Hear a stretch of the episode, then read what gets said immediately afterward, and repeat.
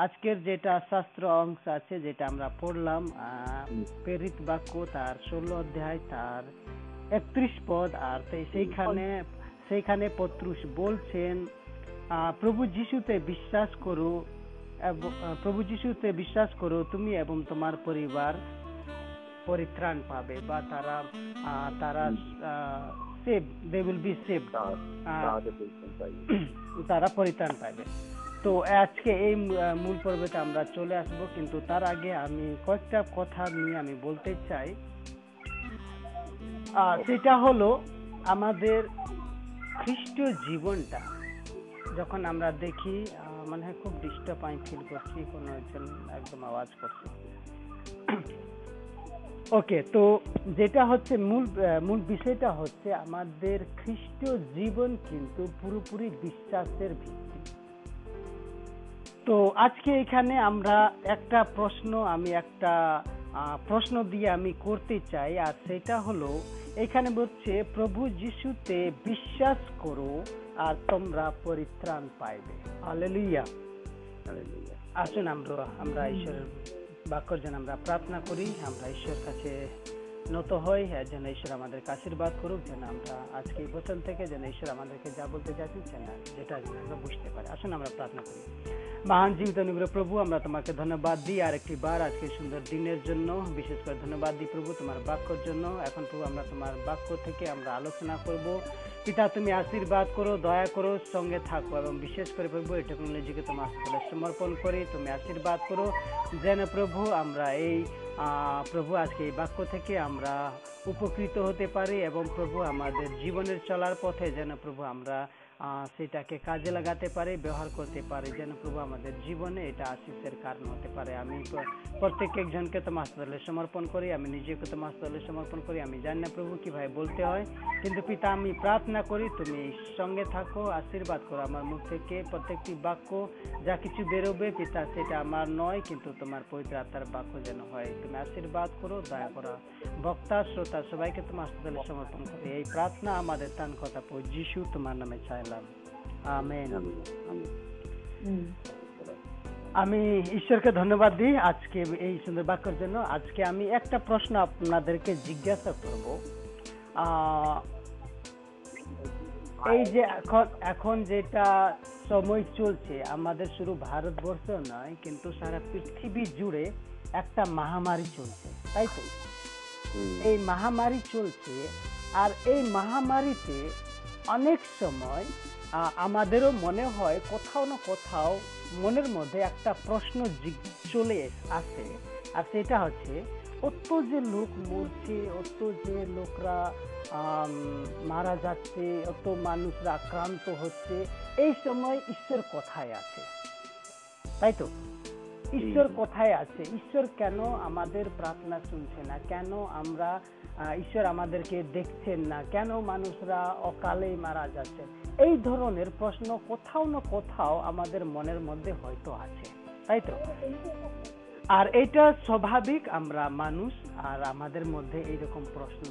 একবার নয়, এই শুধু এই মহামারীর জন্য না, অনেকবার আমাদের জীবনে চলতে গিয়ে অনেক সময় এমন পরিস্থিতির সম্মুখীন আমরা হয়েছি, আর তখন কিন্তু এই ধরনের প্রশ্ন আমাদের জীবনে আছে আর তখন আমরা দেখতে পাই যখন আমাদের কাছে এইরকম সমস্যা যখন চলে আসে, তখন আমাদের মনটা তখন ব্যাকুল হয়ে যায় আর তখন আমরা কি করব, না করব, কি করব, না করব, এরকম অনেক রকম সমস্যা, অনেক প্রশ্নের আমরা চিন্তা ভাবনা করে, অনেক প্রশ্নের উত্তর খোঁজার চেষ্টা করি, কিন্তু আমাদের সম্মুখে কোনো কিছুই উত্তর তার পাওয়া যায় আর শুধু তাই নয়, আমি এইরকম একবার একটা ঘটনা আমার মনে পড়ে যখন আমি কলকাতায় ছিলাম।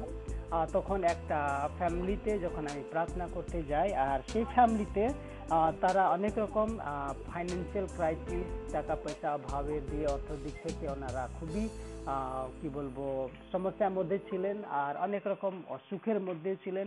আর তখন তারাও একটা এই কথাটা বারবার আমাকে জিজ্ঞাসা করতো আর বলতো প্রভু কোথায় কেন ঈশ্বর আমাদের প্রার্থনা শুনছেন না ঈশ্বর কেন আমাদের প্রার্থনাটা শুনছেন না কেন আমরা এইরকম পরিস্থিতিতে আছি তো এই রকম আমাদের কাছে প্রত্যেক একজনের কাছে কিন্তু এই প্রশ্নটা আছে আর এইরকম প্রশ্ন তখনই আমাদের জীবনে আসে যখন আমরা পুরোপুরি নিঃসহায় আমরা নিজেকে আমরা অসহায় মনে করি যখন আমাদের কাছে কোনো সমাধান থাকে না, আমাদের কাছে কোনো পথ থাকে না, তখন আমাদের জীবনে এই ধরনের প্রশ্ন আসে।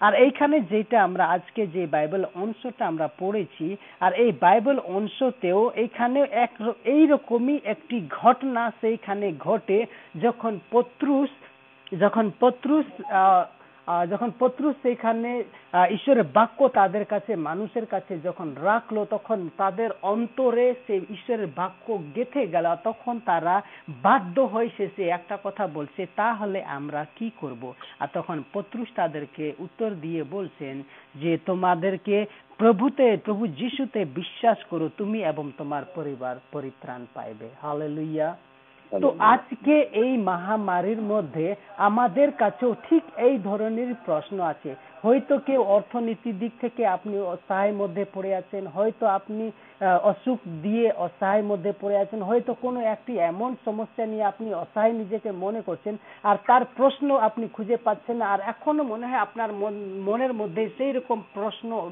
আসছে বা আপনিও এটা বলছেন যে ঈশ্বর কোথায়? ঈশ্বর কেন আমার প্রার্থনা শুনছেন না? ঈশ্বর তাহলে কি আমার প্রার্থনা শুনেন না? তার মানে কি আমি পাপি? তো এই রকম অনেক ধরনের দুশ্চিন্তা বা অনেক রকম প্রশ্ন আমাদের মনের মধ্যে আসে। আসুন আপনাদেরকে আমি একটা বাইবেল থেকে আরেকটি অংশ আমি পড়তে চাই আর সেটা হচ্ছে পেরিতিয়েরি তার বিবরণ তার নয় অধ্যায়। আমি অনুরোধ করব কেউ একজনকে আহ, আমি রোমন দাকে অনুরোধ অনুরোধ হ্যাঁ, করব। হ্যাঁ। আপনি বাংলাতে সেটাকে পড়ে দিন। প্রেরিত নয় অধ্যায়? তার পাঁচ পদ। হ্যাঁ ওকে। নদায় পাঁচ পদে বলছে তিনি কহিলেন প্রভু আপনি কে? প্রভু কহিলেন আমি যিশু যাকে তুমি তাড়না করিতেছ। Hallelujah hallelujah.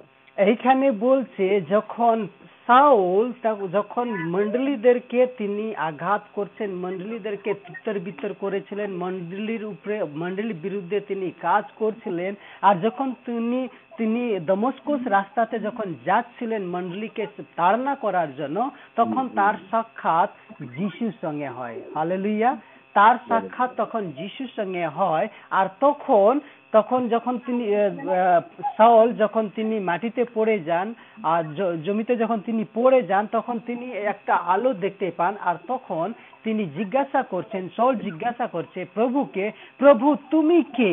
আর তখন প্রভু তাকে উত্তর দিয়ে কহিল তুমি যাকে তাড়না করছ। হালেলুইয়া হালেলুয়া তো এইখানে দেখেন এইখানে যেটা যেটা আমি বুঝাতে চাইছি এখানে বলছে তুমি যাকে তাড়না করছ তার মানে যেই মন্ডলী ওই সময়ে তিত্তর বিতর ছিল, যেই মন্ডলী নিজের জীবন রক্ষা করার জন্য এই দিকে ওই দিকে লুকিয়ে বেড়াচ্ছিল, যেই মন্ডলী যে প্রেরিতরা তারা নিজের জীবন রক্ষা করার জন্য এক জায়গা থেকে আর এক জায়গা পালাচ্ছিল, সেই জায়গাতে তার মানে কে ছিল? প্রভু যিশু তাদের সঙ্গে ছিল। হালেলুইয়া তো আমরা যেটা মতলিখিত সুসমাচার তার আঠাইশ অধ্যায় যেটা শেষ পদে আমরা কুড়িতে আমরা যেটা পাই, যেখানে প্রভু যিশু বলছেন যে যুগের শেষ পর্যন্ত আমি তোমাদের সঙ্গে আছি, তার মানে প্রভু যিশু খ্রিস্ট আমাদের সঙ্গে প্রত্যেক একটি মুহূর্তেতে আছেন। আমরা চাহে আমরা যদিও দুঃখে থাকি বা সুখে থাকি, কষ্টে থাকি, অভাবে থাকি, প্রত্যেক একটি সমস্যার সঙ্গে কিন্তু প্রভু যীশু আমাদের সঙ্গে আছেন। হালেলুইয়া হালেলুয়া প্রভু যিশু আমাদের সঙ্গে আছেন। তাই এখানে বলছে, যখন যখন সাউল সে মন্ডলীকে যখন তাড়না দিচ্ছেন, তখন যিশু বলছেন যে, তুমি যাকে তাড়না করছ, তার মানে যখন যে বিশ্বাসীকে তিনি তাড়না করছেন, সে কাকে তাড়না করছিল? সে স্বয়ং প্রভু যিশুকে তাড়না করছিল। আজকে প্রিয় আমাদের জীবনও আমরা যদি আজকে পরিস্থিতি দেখি, আমরাও যে পরিস্থিতিতে আমরা থাকি না কেন, আপনি কখনো মনে করবেন না যে ঈশ্বর আমাকে ছেড়ে চলে গেছেন বা ঈশ্বর আমার সঙ্গে নেই বা ঈশ্বর আমার কথা শুনেন না বা ঈশ্বর আমাকে কোনো কোনো রেসপন্স করছেন না, কোনো উত্তর দিচ্ছে না। আপনি এইটা কথা কখনো মনে মনে মধ্যে আনবেন না। কারণ এটা ঈশ্বরের প্রতিজ্ঞা। আমি যুগের শেষ পর্যন্ত তোমাদের সঙ্গে আছি মানে তিনি আমাদের দুঃখে সুখে অভাবে অনাটনে অসুখে প্রত্যেক একটি সময়ে প্রভু যিশু আমাদের সঙ্গে আছেন। হালেলুইয়া তিনি আমাদের দুঃখের সঙ্গে তিনিও দুঃখ ভোগ করছেন আমাদের সুখের সঙ্গে তিনিও আনন্দ ভোগ করছেন আমাদের অভাবে তিনিও অভাব বোধ করছেন তার মানেটা কি? প্রভু যিশু আমাদের সব সময় আমাদের সঙ্গে আছেন। হালেলুইয়া আজকে আপনি যেই পরিস্থিতিতে থাকেন না কেন আপনার হয়তো সেরকম সেরকম পরিস্থিতির মধ্যে হয়তো আপনি যাচ্ছেন আপনি হয়তো ভাবছেন আমার কেউ নাই আমাকে কেউ আমাকে আমার কথা কেউ শুনছে না। হয়তো আপনি এইভাবে ভাবছেন কিন্তু মনে রাখেন ঈশ্বর স্বয়ং ইমানুয়েল ঈশ্বর আপনার সঙ্গে আছে। হালেলুইয়া তাই এইখানে আজকে যে এই প্যান্ডামিকের সময়, এই মহামারীর সময়, মানুষরা নিজের জীবনকে রক্ষা করার জন্য কত না কি করছে, তাদের নিজেরকে রক্ষা করার জন্য অনেক ধরনের তারা চিন্তা ভাবনা করছে, অনেক ধরনের যুক্তিগুলো তারা নিয়ে আসেন অনেক ধরনের ঔষধগুলো নিয়ে আসেন কিন্তু মনে রাখেন, আপনি যার পিছনে যাচ্ছেন, আপনি যাকে বিশ্বাস করছেন, যার উপরে আপনার আস্থা আছে, তিনি তাদের ঊর্ধ্বে। তিনি সেই সমস্ত সৃষ্টির ঊর্ধ্বে তিনি এই সমস্যার ঊর্ধ্বে তিনি হচ্ছেন আর সেইটা হচ্ছেন আমাদের প্রভু যীশু খ্রিস্ট। হালেলুইয়া তাই আমাদেরকে এখন আমাদেরকে যেটা করার সেটা হচ্ছে তার প্রতি আমাদের বিশ্বাসটা রাখা। আসুন আমরা হিব্রু বারো অধ্যায় এক এক আর দুই পদ পড়ি। ইব্রিয় বারো অধ্যায় এক আর দুই।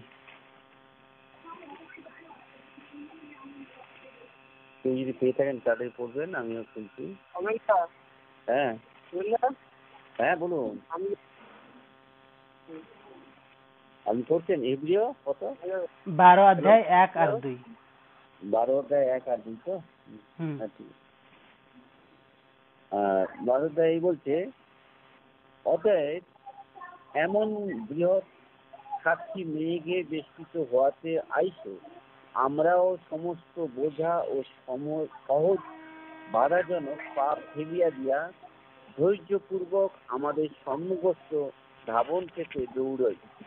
বিশ্বাসের আদিকর্তা ও সিদ্ধিকর্তা যিশুর প্রতি দৃষ্টি রাখি, তিনি আপনার সম্মুখস্থ আনন্দের নিমিত্ত সহ্য করিবেন, করিলেন, অপমান তুচ্ছ করিলেন এবং ঈশ্বরের সিংহাসনে দক্ষিণে উপবিষ্ট হইয়াছেন।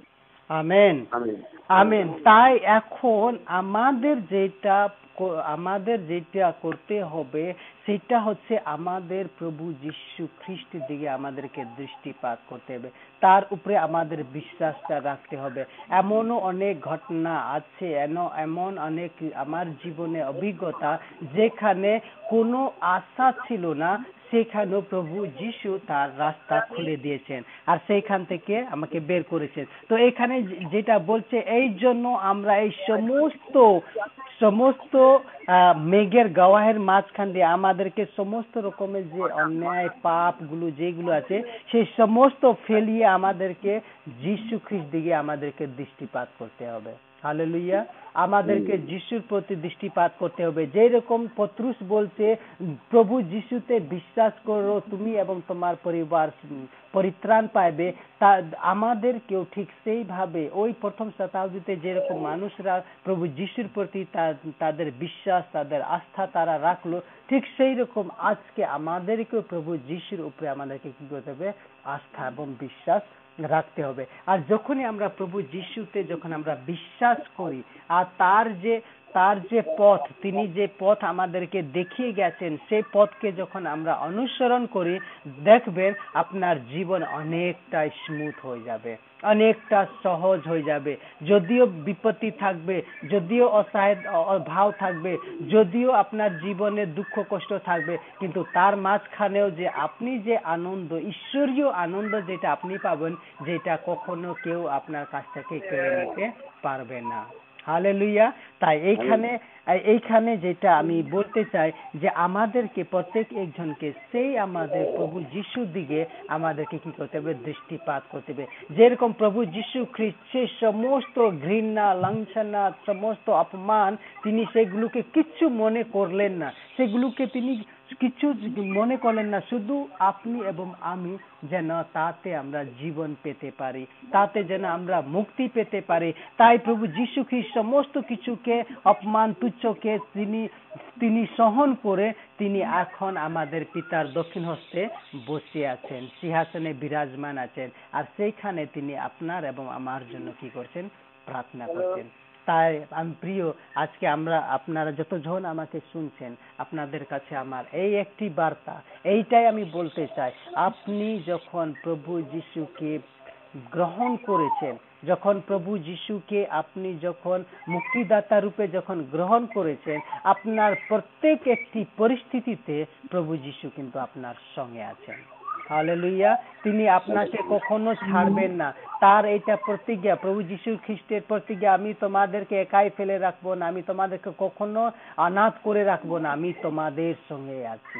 হালেলুইয়া তিনি আমাদের সঙ্গে আছেন। তিনি আমাদের প্রত্যেক একটি পরিস্থিতিতে তিনি আমাদের সঙ্গে আছেন। তাই আসুন আমরা আমাদের নিজের জীবনকে আমরা তার কাছে আমরা সমর্পণ করি আর ঈশ্বর কাছে প্রার্থনা করি যেন ঈশ্বর আমাদেরকে সে আরও তার পবিত্র আত্মার অভিষেক যেন তিনি আমাদেরকে দেন, যেন আমরা তাতে আরও আমাদের ধরাকে আমরা আরও যেন শক্ত করতে পারি আমাদের শিকড়কে যেন আরও শক্ত করতে পারি তার বাক্যতে যেন আমরা আরও শক্ত হতে পারি তার আত্মাতে যেন আরও আমরা বলবন্ত হতে পারি সেটার জন্য আমরা নিজেকে নিজের জীবনকে আমরা তার হস্তে তলে সমর্পণ করি। কারণ প্রভু যিশু তিনি বলছেন তিনি বলেছেন হে পরি- আহ, পরিষ্কারকান্ত লোক ভারকান্ত লোক তোমরা আমার কাছে আসো আমি তোমাদিগকে বিশ্রাম দেব। হ্যাঁ প্রভু যিশু আজকেও তিনি আমাদেরকে দুই হাত দুই হাত দুই হাত তুলে তিনি এখন আমাদেরকে ডাকছেন, তোমরা ফিরে আসো, তোমরা ফিরে আসো, আমার কাছে ফিরে আসো, আমি তোমাদেরকে বিশ্রাম দেব।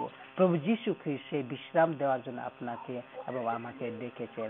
আর সেই বিশ্রাম, সেই আনন্দ, সেই খুশি, সেই অনন্ত জীবন, সেটা আমাদের কাছ থেকে, পাতাল গ্রুকের কোন শয়তানের শক্তি সেটা আমাদের কাছ থেকে কেড়ে নিতে পারবে না, কারণ এটা ঈশ্বরের প্রতিজ্ঞা। হালেলুইয়া তাই আসুন আমরা নিজেকে সমর্পণ করি আর নিজেরকে আমরা সমর্পণ সমর্পণ করে যেন আমরা ঈশ্বর কাছে প্রার্থনা করি যেন ঈশ্বর আমাদেরকে সাহায্য করুক। এই প্রত্যেকটি বাক্য আমাদের জীবনে যেন রুটেড হোক এই প্রত্যেকটি বাক্য যেন আমাদের অন্তরে যেন গেঁথে থাকে যেন আমাদের চলার পথে যেন এই সমস্ত বাক্য যেন আমরা স্মরণ করতে পারি এবং এই বাক্য যেন আমাদের জীবনে আশিস কারণ হতে পারে। আসুন আমরা প্রার্থনা করি। আমাদের মহান জীবিত অনুগ্রহ প্রভু, আমরা তোমাকে ধন্যবাদ দিই আজকে সুন্দর বাক্যের জন্য। পিতা, আমরা যে বাক্য আমরা দেখলাম প্রভু সে প্রেরিত কার্য বিবরণ, তার ষোলো অধ্যায়, তার একত্রিশ পদ প্রভু, তুমি বলছো, তোমার বাক্য দিয়ে তুমি বলছো প্রভু, সে পত্রুষ মাধ্যম তুমি আমাদেরকে বলছো, তোমরা প্রভু যিশুতে বিশ্বাস করো, তুমি এবং তোমার পরিবার তুমি এবং তোমার পরিবার, আর তারা পরিত্রাণ পাইবে। তাই প্রভু, আজকে আমরা আরেকটি বার আমরা নতুন করে প্রভু তোমার হাসপাতালে সমর্পিত হয় পিতা, তুমি আশীর্বাদ করো, দয়া করো, আমাদের সঙ্গে থাকো, আমাদেরকে সাহায্য করো, আমাদের দুর্বলতাকে তুমি দৃঢ় করো প্রভু, আমাদের দুর্বলতাকে তুমি বলবন্ত করো এবং প্রভু, যেন আমরা তোমাতে আমরা বিশ্বাস করতে পারি এবং তোমার পথে যেন আমরা চলতে পারি। আমাদের অভাব অনাটনের যে এরকম প্রভু, তুমি তোমার বাক্যতে বলছো, যখন তো যখন মন্ডলীদেরকে প্রভু সে সাউল তাড়না দিচ্ছিল, তখন তুমি তার সাউলকে তুমি বলছো, প্রভু, যাকে তোমরা তুমি তাড়াচ্ছ, সে তাড়না দিচ্ছ, সেই সেই হচ্ছে আমি। তাই প্রভু, আমরা এখান থেকে আমরা বুঝতে পারি, আমাদের প্রত্যেক একটি পরিস্থিতিতে পিতা তুমি আছো। তাই পিতা, আমরা প্রার্থনা করি, আমরা কখনো একাই নয় প্রভু, তুমি আমাদের সঙ্গে আছো। তাই প্রভু, প্রার্থনা করি তুমি আমাদেরকে সাহায্য করো, আমাদের দুর্বলতাতে তুমি সাহায্য করো, যেন আরও প্রভু আমরা তোমাতে আমরা বলবন্ত হতে পারি। তোমার বাক্যতে, বিশ্বাসতে যেন আমরা বলবন্ত হতে পারি। তুমি আশীর্বাদ করো, দয়া করো। বাকি সময়গুলোকে তোমার হাসপাতালে সমর্পণ করি। এই প্রার্থনা আমাদের তান কথা প্রভু যিশু তোমার নামে চাইলাম। এই প্রত্যেকটি। বাক্য দ্বারা ঈশ্বর আমাদের প্রত্যেকজনকে আশীর্বাদ করুক। বাকি সময় আমি আবার আমাদের রমন দাকে দিচ্ছি। তিনি